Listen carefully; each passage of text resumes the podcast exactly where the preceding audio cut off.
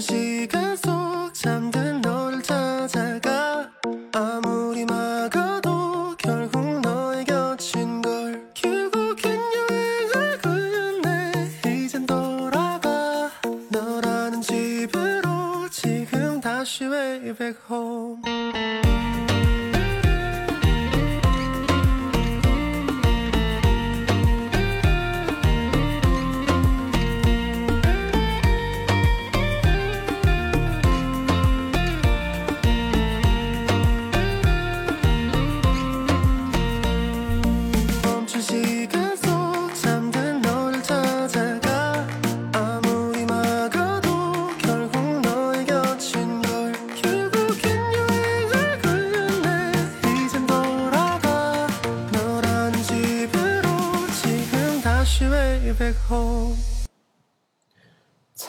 之蓝，去再多都不烦。大家好，接着上次聊，上一次我总体的给各位说了一下我对云南的一些感知和感受吧。然后总的来讲，是我特别偏爱的国内的一个旅行的地方。然后呢，也介绍了一些云南的比较典型的旅游的景点。嗯，今天我们就正式的进入到我本次的云南之行。呃，这次去云南呢，其实也是相对于来讲比较匆忙当中做出的一个决定。啊、因为今年的情况都知道，本来我今年夏天是打算要去南美洲的，呃，这个国际航班基本上全部都停摆，所以呢，也就只能选择在啊离家比较相对比较近的地方去这个走一下。然后昨天也说到了，杭州、上海那边很热嘛，啊，以前其实遭过教训的。这个水又贵，旅游景区的水贵又买不起，一天喝水都要说喝好多钱。然后又比较方便的情况下，肯定就选择了再次选择了云南作为我的这一次出行之地。这次我说云南呢，呃，各位想用想要以什么样的方式来听？嗯，比如说你看我前面的四国就是流水账，但是很有趣的流水账啊，讲到了很多每天基本上每天的行程都给大家呈现出来。然后我在讲呃贵州的时候呢，就是用了一集的时间，比较快速的浏览了一遍复习大纲。呃，把贵州的一些好玩的地方介绍一下。讲到毛里求斯的时候，我又用的是一种，就是提取重点的情节和有趣好玩的事情给大家讲，又是另外一种风格。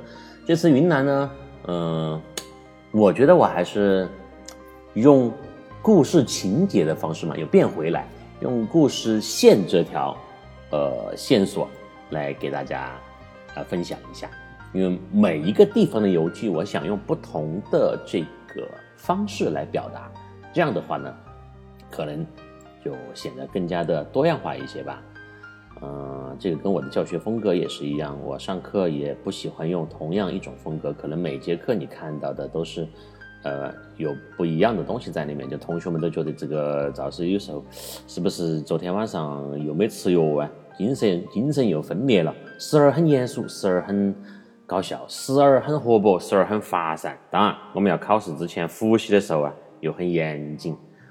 嗯，因为这个人嘛，本来他就是一个多面的动物，你在不同的时候会有不同的状态。那么，所以呢，我们在分享游记的时候，我也想也也想用这样多彩的方式给大家讲解。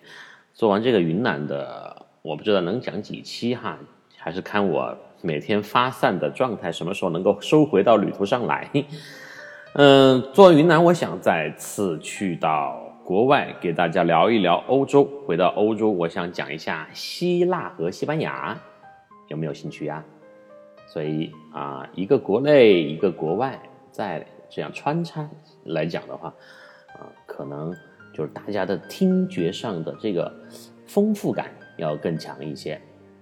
你不要光是讲国内嘛，你不要光是讲国那国外嘛，我们穿插起来嘛，这样子听起来感觉哦，一会儿我们又在这个中国的祖国的大好河山当中游走，一会儿我们又去体验到了异国的风情，这样不是很好吗？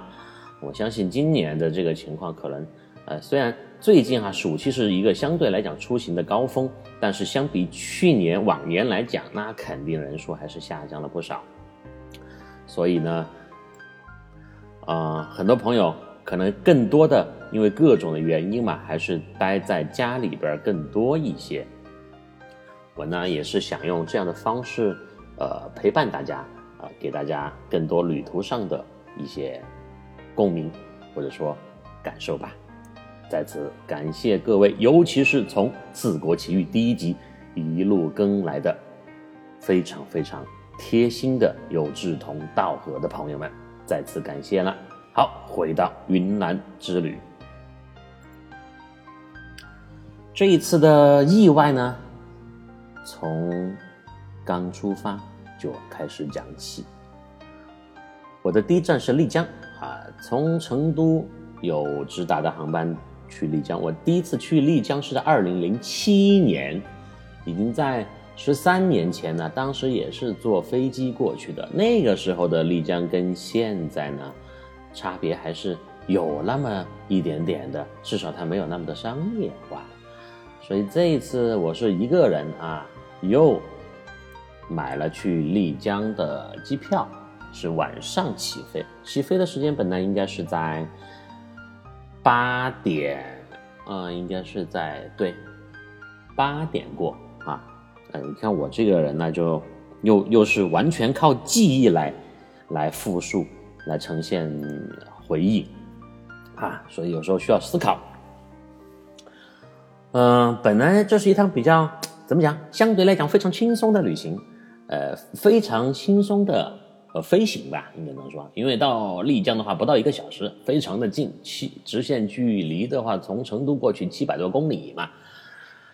嗯，我为什么先要去丽江呢？因为我有一个关系特别好的学生，这些年一直在丽江，有十年没有见面了，我想去看看他，这是一个目的。另外来讲呢，呃呃，到丽江的机票相对也还算是比较便宜。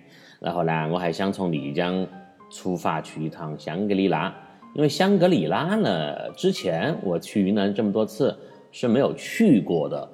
呃，从丽江上去到香格里拉，相对来讲是，呃，其他地区来讲是比较方便和快速的嘛，所以我就选择了丽江。当然也没有特别特别详细的行程，反正到了丽江先耍嘛，耍了再说啊，跟我的同学，呃，跟我的这个学生见面聊一下，然后自己再详闲逛一下，然后下一步耍完了是去大理，还是去昆明，还是去其他地方，呃，到时候再说。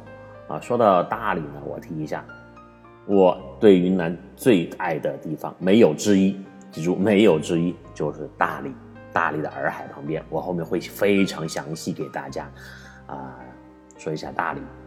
嗯，因为我现在觉得我可以去大理当导游了，非常熟悉了。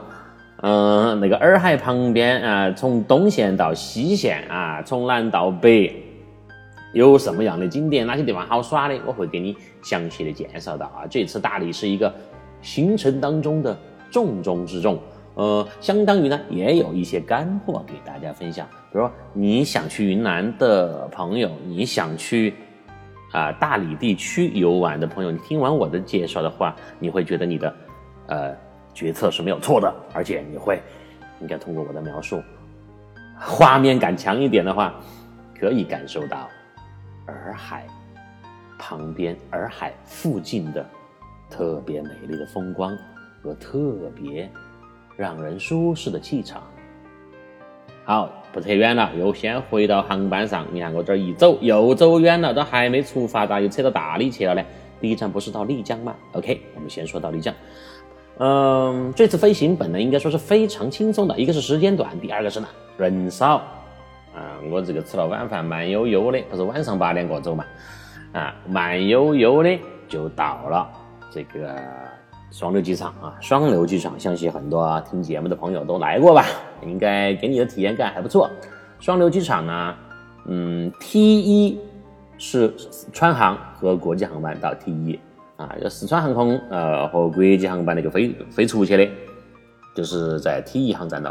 T 二呢就是国内的其他航空公司的航站楼。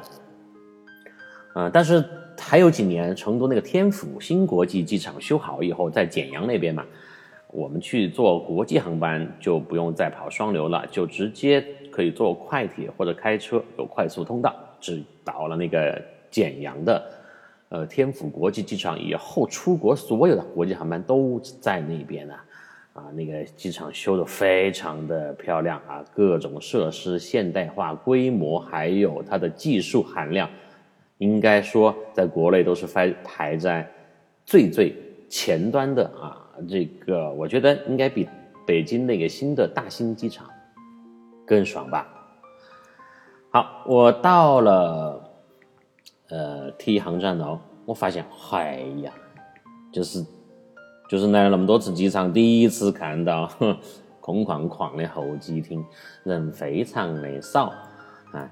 然后呢，幸好我当时做了一个决定，因为我去的点儿呢，嗯，我还没有吃晚饭，我就在麦当劳买了一个套餐吃啊。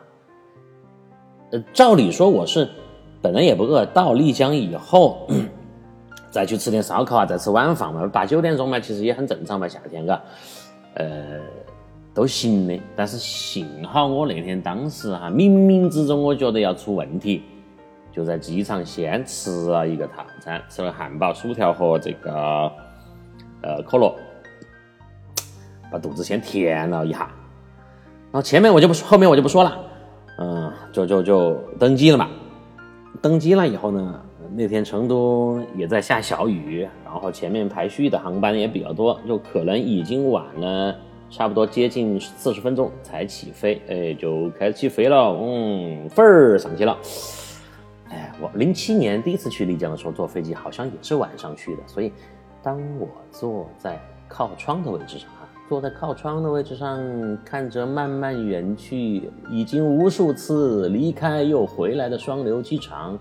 慢慢消失在窗外的时候，我闭上了眼睛，我可能闭希望开始怀酒了哈，闭上了眼睛去努力回忆十三年前去丽江的情形。那个时候还是个小伙子，现在就成了个半大老头了。唉，时光啊，时光，特别有感慨。然后飞机上去的那天坐的还是基本上都坐满了嘛，人很多。然后呢，呃，一切都是非常自然和顺利的。听着歌，看着我的电子书，然后想象着几十分钟以后降落在丽江机场的场景，也在同时回忆十三年前我去丽江，我到刚到丽江机场的呃时候的场景啊，一种回归之旅吧，回忆之行，叫。叫做什么呢？呃，故地重游的感觉，让我是比较爽的。因为其他的地方呢，我去过一遍，不是，其实不是很想去第二遍，啊，就是喜欢，就是到不同的地方去。但是云南真的，我上一期已经说了，真的是它有一种对我个人来讲，有一种特别说不清楚那种魔力和魅力，就是想去，哈，想反复的去，不停的去，停不下来。然后呢？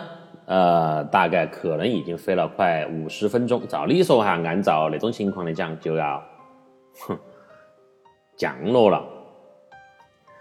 然后突然，这个乘务长就开始在这个飞机上开始播报了。各位亲爱的乘客，我们非常遗憾的告诉你，我们将在二十分钟以后降落在。成都双流国际机场，啥子？搞来耍噻？我当时真的以为我是听错了，或者是已经又梦游了，还是啥的。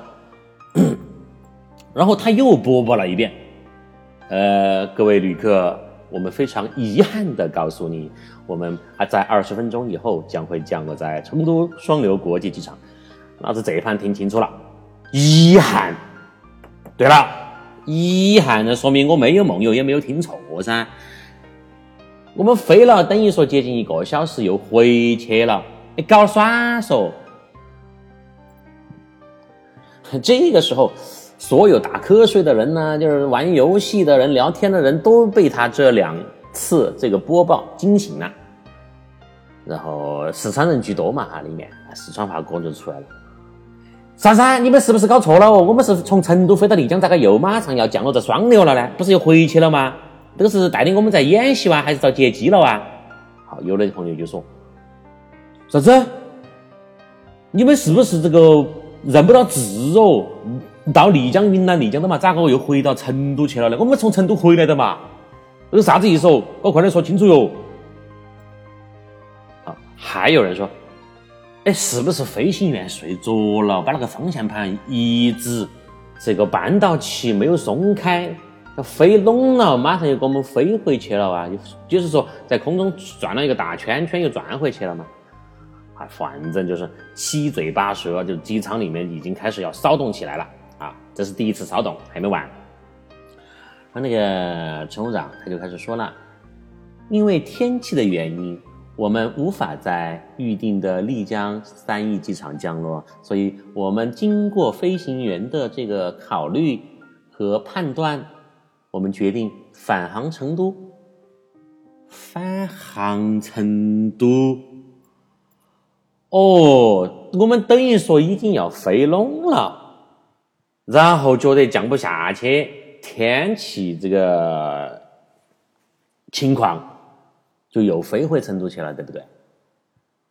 这个时候大家基本上搞清楚了是什么情况，反正就是天气吧。我那个时候呢，呃，其实心态还比较好，因为我不着急嘛，不像有的有的出差的呀，有的见朋友的，有的赶时间的，就特别的着急。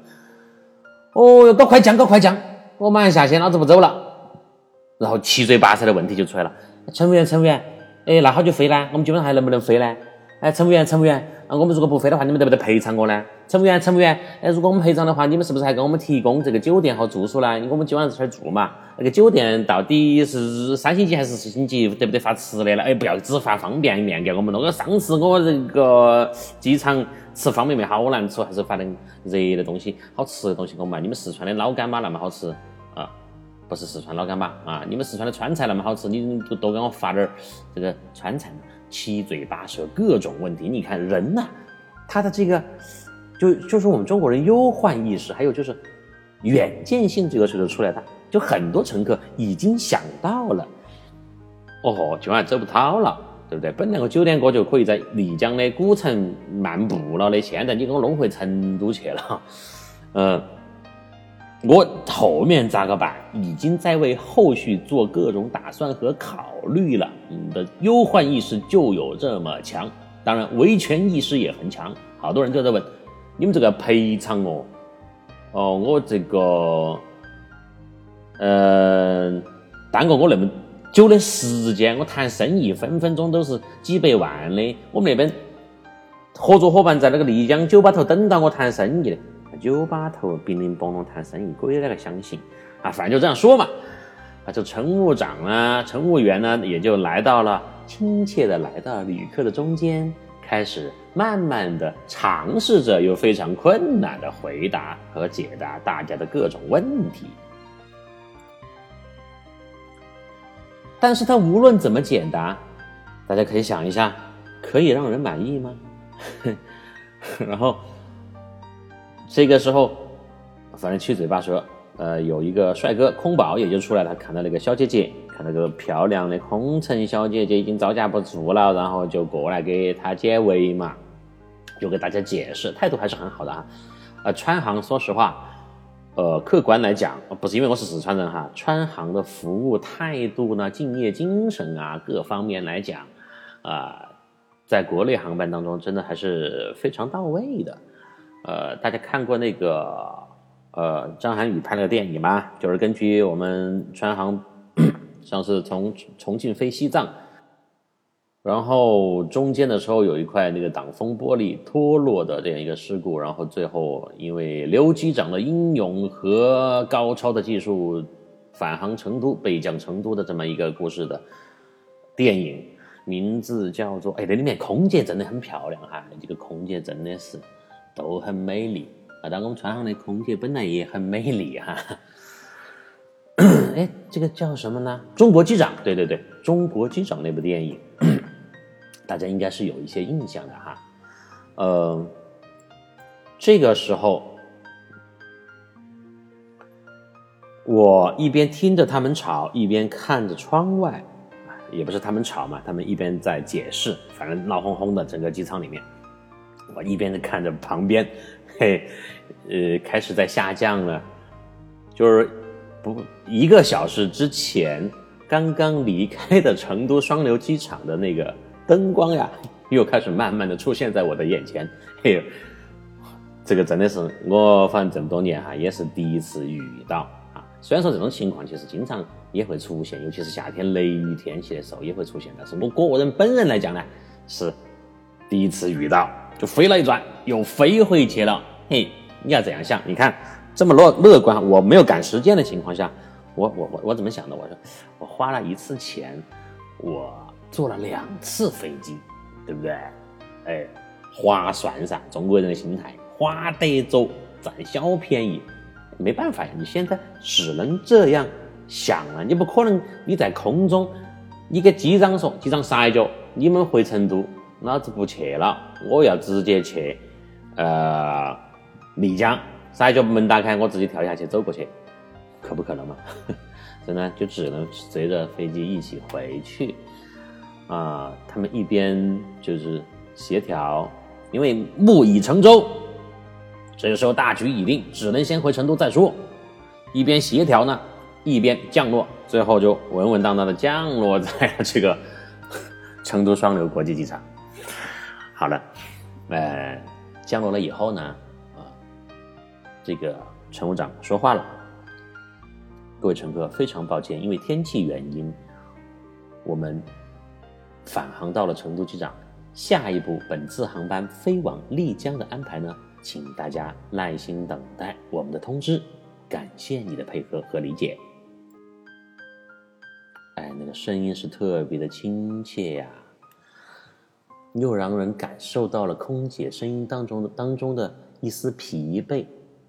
停下来以后呢，本来以为可以下飞机，后面告诉我们不能下飞机，就必须在飞机上等待指令。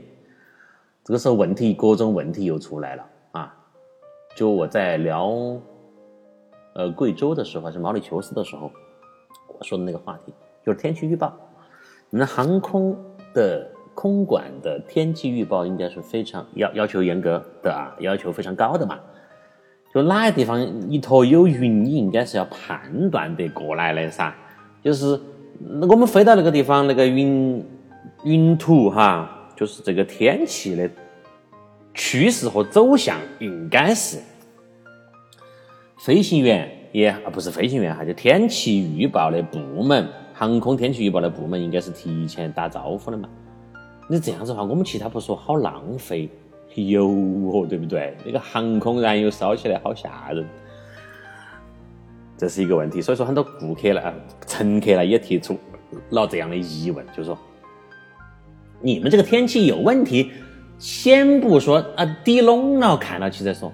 当然，我个人来讲，我可以理解，可能是因为什么呢？就天气突然变化太快，到了那个地方发现云层太厚，降不下去，所以没有办法。因为那附近哈，后来我们空姐呃，这个空姐告诉我们，其实没有到丽江，是刚刚进云南省，呃，是接近昆明的那个地方过不去。后来我也查了这个卫星云图，因为降落过后有手机有信号嘛，我特别喜欢用那个非常准啊，非常准这个软件，我不晓得有好多朋友坐飞机的时候在用。非常准呢，呃，它可以提供一切你想到的、想不到的，或者是说看上去非常专业的飞行信息给你，甚至是你的飞行轨迹、距离，还有。这个卫星云图，我通过非常准打开那个地图，我就发现了是在这个时候，在那一片就四川跟云南交界的地方，要靠拢丽江方向的地方啊，就一直是有大片的特别厚重的云层在那里聚集。马上中国机长的这个画面又在我脑壳里面来了啊！你看我们在看那个电影的中国机长是。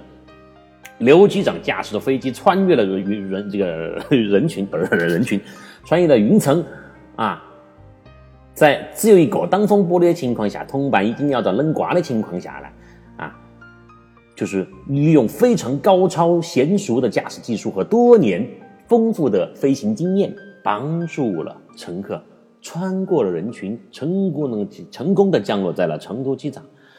我们这个可能飞行员还没有达到那个水平和技术啊，当然这个云层有可能有点太吓人了，就没有穿过去，所以就只有挑头拜拜，回先回成都再说。好，此时的情况呢，嗯，乘务长说了啊，因为好多乘客骚动嘛，我要下去，我不在里头坐，要坐好久哦，要憋死人啊，我有心脏病，我糖尿病，我要死了。就 各种吼声就出来了，呃，专业术语叫做什么呢？那个词叫做终止行程。对了，前面讲说了，如果你要终止行程的旅客呢，你可以拿上你的行李下飞机去。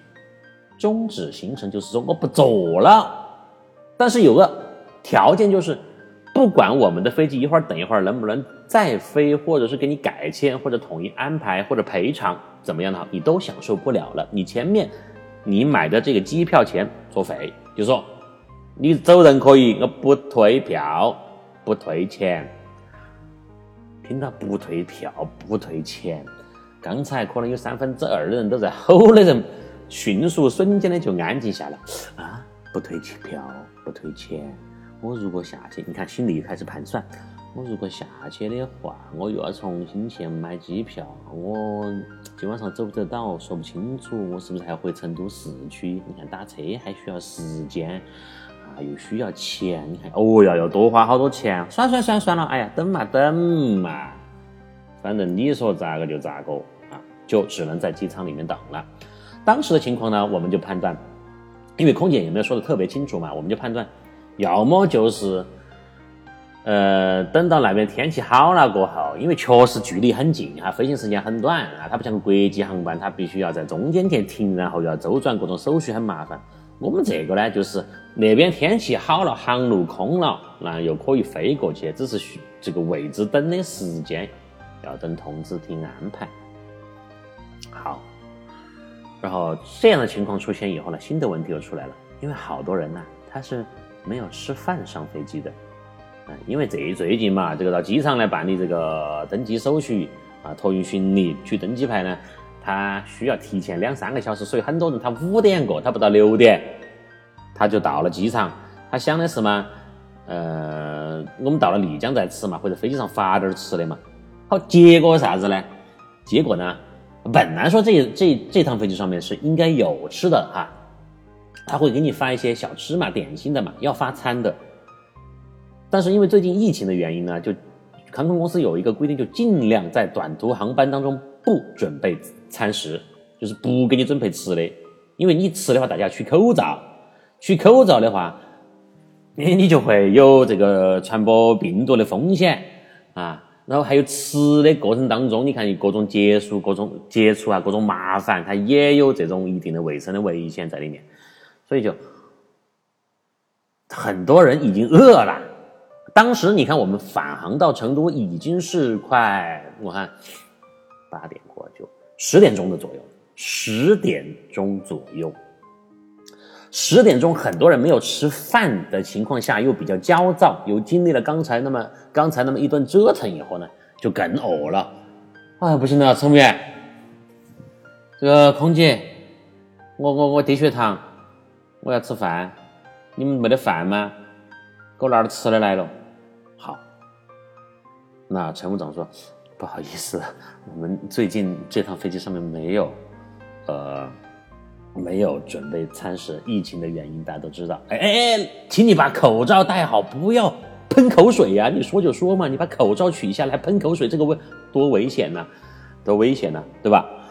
啊，哎，这个时候我们中国老百姓的就是人间百态，各种思考就就各各种的这个态度啊。”和主张就出来了，有人就说：“哎，哪喊你不吃东西呢？幸好你看我还带点吃的，然后把自己带的巧克力啊、士力架拿出来嚼两口，悄悄咪咪把它放到这个口罩里面去，脸上露出了非常让人羡慕的微笑。另外的一点吃的都没带的乘客呢，就只有刮起干饿噻。然后喝水呢也也不敢多喝，要去上厕所。你光光喝水，那时候饿了解决不了这个饥饿的问题呀、对吧？然后呃，我旁边有一个女士就说：“哎呀，我低血糖。”嗯，因为那个时候大家都晓得必须要等了嘛，等好久不晓得，又不愿意下飞机，终止行程，就只有在上头等一个小时、两个小时都说不清楚。这个时候真的有点尴尬那个情况，因为飞机上它没有餐食，没有什么蛋糕、点心那些东西。说实话，低血糖也好，或者饿了也好，那个时候吃一点饼干或者餐食，呃，是或者是甜的东西的话，应该是能够起到作用的。但是没得。好，那个，呃，有个空姐就对那个低血糖的女士说：“啊，小姐，你等一下，嗯、我去看看我们这个后面有什么吃的，给你拿一点来，你先吃着。”好，走走走走，跑去找吃的。呃，过了几分钟拿回来一些口袋里面包装的东西，我看了一下是什么东西，是胡豆儿，是那种干胡豆儿。他就说：“不好意思，我们只有这个东西了。哈”然后你看哈，有的人看到人家有胡豆，饿慌了噻，那个时候没得办法的。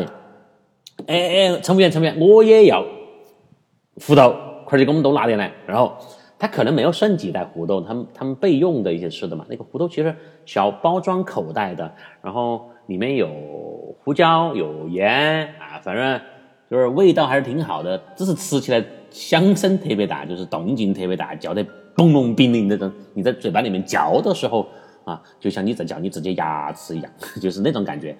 然后乘务员就把所有的胡豆都拿出来分给了需要的乘客，然后当时机舱里面特别欢腾，大家一起乒乒乓乓嚼胡豆的场景就出现了。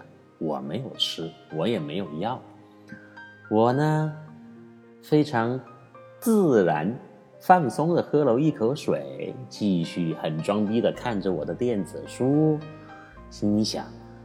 哎呀，老子幸好有先见之明，上飞机之前吃了一个比较扎实的汉堡，还有薯条，还有可乐，这个时候才不至于被饿到。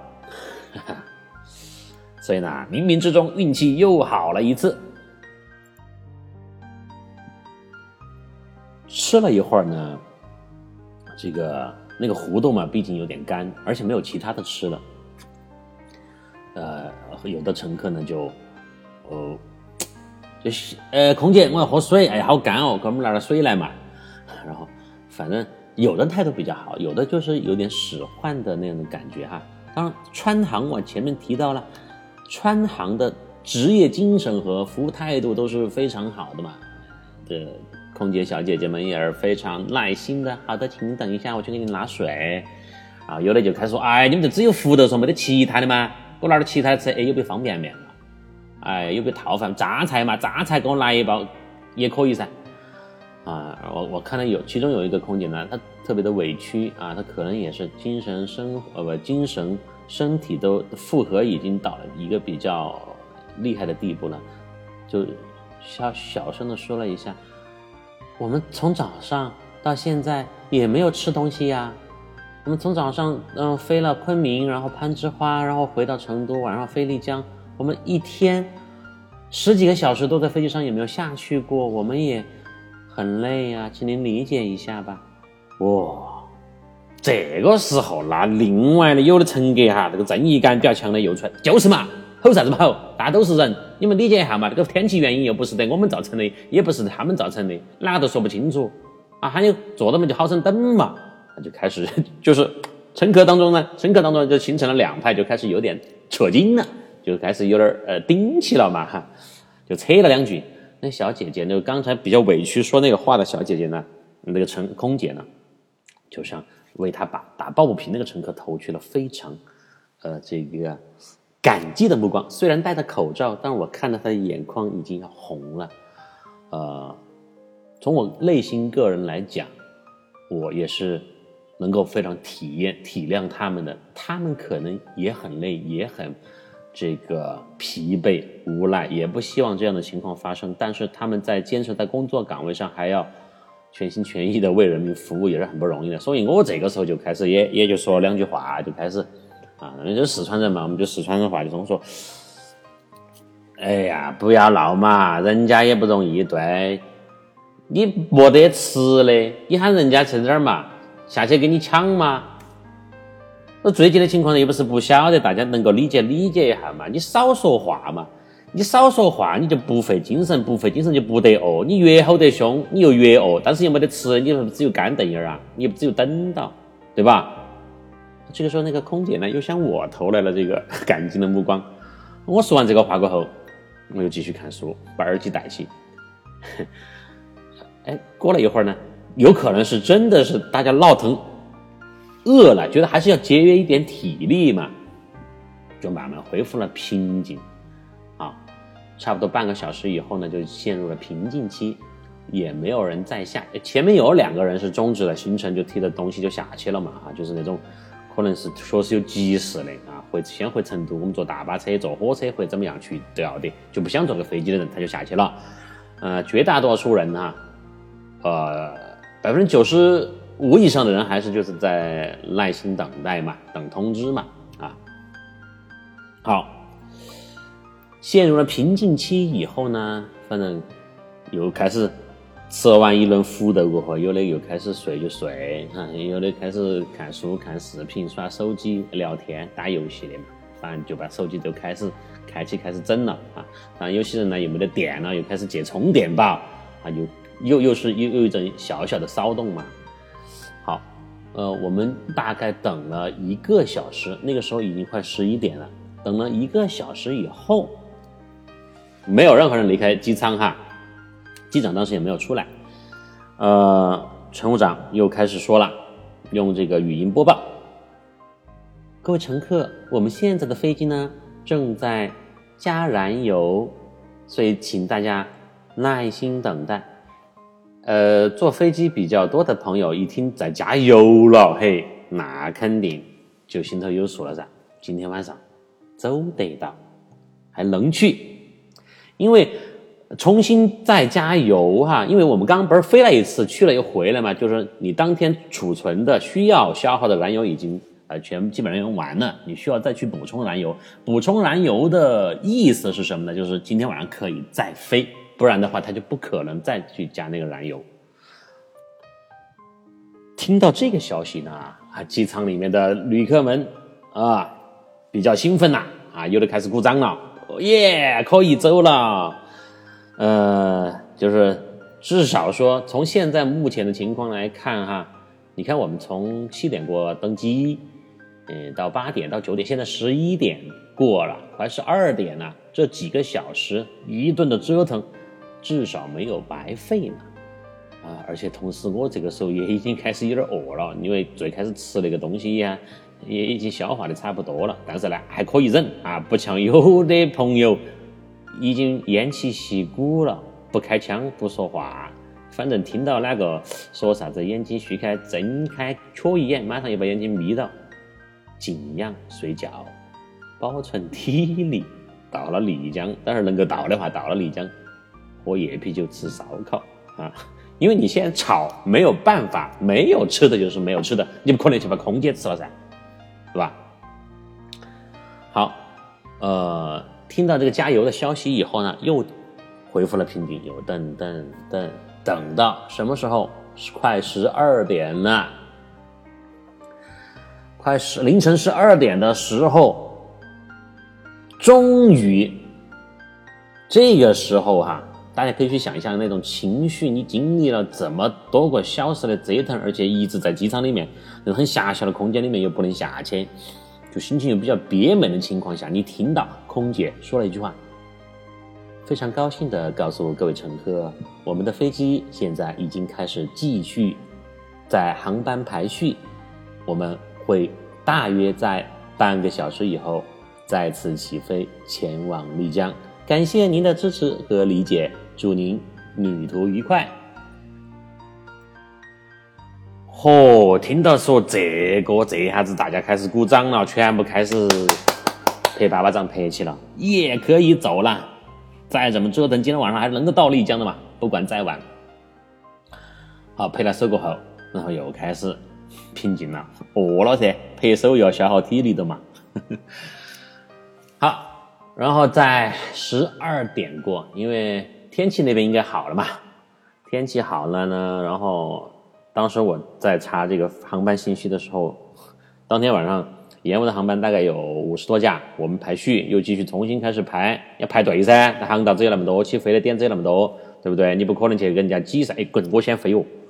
不能噻，你必须要等塔台地面通知你排多少号，跟到那个钩子后头去，慢慢的缩出跑道再开始起飞。我们重新排序，划上跑道啊！就在那个晚上，我又经历了一次。你看，我不是前面很讽刺或者很搞笑的一件事事情，我说我去体会一下从成都飞丽江在十三年前的感觉，特别的爽嘛。这下对了嘛？就同一天晚上，我体会了体会了两盘，就就真的好像有一种，就是往日情景再次浮现。我们当时我的这个感受不是往日的情景呢，几小时前的情景再次浮现。对，滑行、起飞、升天，哦不升天，升空，飞向了漆黑的夜空。往云南丽江方向飞去。这一次呢，很顺利啊！我们大概是在一点过几分的时候啊，这一次怎么讲啊？就大家都在睡觉啊，已经很疲惫了，深夜了嘛，一点多了。当大家听到乘务员再次用语音。广播开始播报的时候，先还是有点紧张。他往右边来一句：“再次非常遗憾的告诉各位，我们又回到了成都双流国际机场。”我再听到这个，可能真的是要敲门出去跳下去哦。但是没有出现。当时我们听到的是：“各位乘客，我们将在十五分钟以后降落在丽江三义机场。”这下子听了一下，咦，是丽江，是丽江要到了，耶！大家心头已经开始在耶了哈。虽然说已经完全就是又饿又累又困，已经要要瘫下去那种状态，但是内心还是很很激动的嘛啊！所以你看，人生当中的小小的折腾了以后，这成语当中怎么说呢？呃，最好的感受不是雪中送炭，也不是画龙点睛，而是什么呢？失而复得。从今天晚上我们坐飞机这个事情来看，我们也是失而复得嘛。你看，哎，飞了回去了又飞，哎，终于最后还是到了嘛。就这种感受呢，就是对你的心理的这种冲击、安慰或者让你爽的感觉特别的强烈。各位乘客，非常感谢你今天晚上耐心对我们的支持和理解。祝你在云南旅途愉快，谢谢。啊，当我们从机场出来的时候，已经是一点半了。我叫的司机已经要等崩溃了。那个司机跟我说的，我都已经到了，本来应该是九点过到的嘛，嘎，我都已经开车到了这个机场了。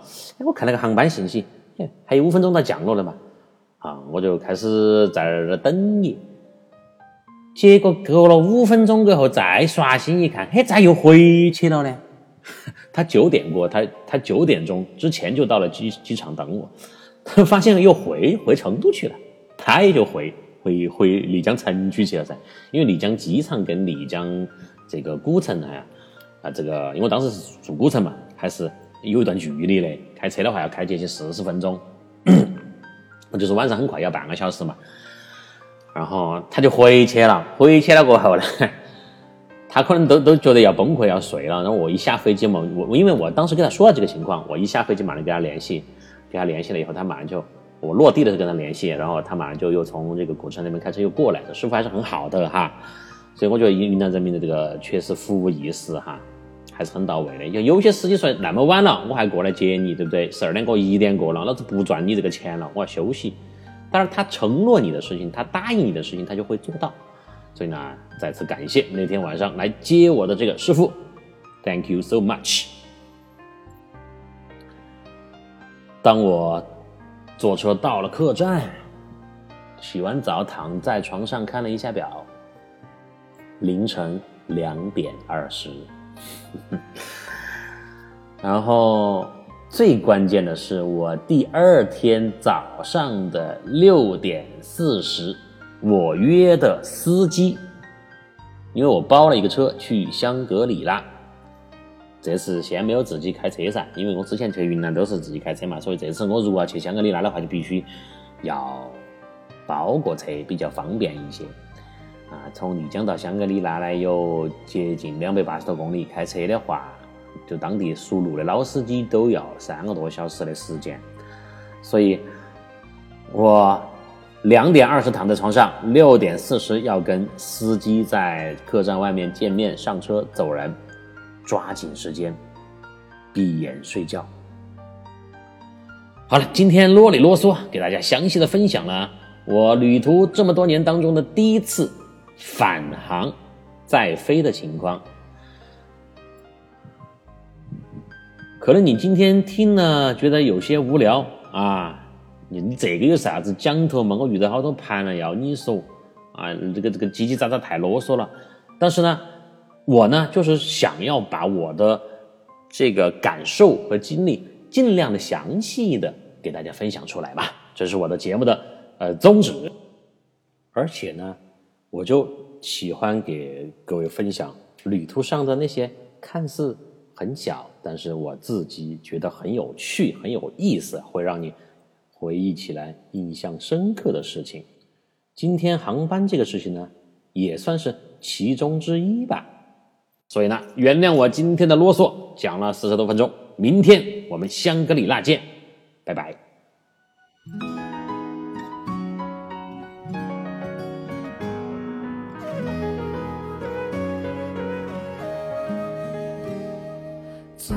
几段旧爱昙花一刹芬芳，万几人划过梦的中央。每次回首间，总留一抹惆怅，拼凑填满半生浮想。不屑谁说情过缘尽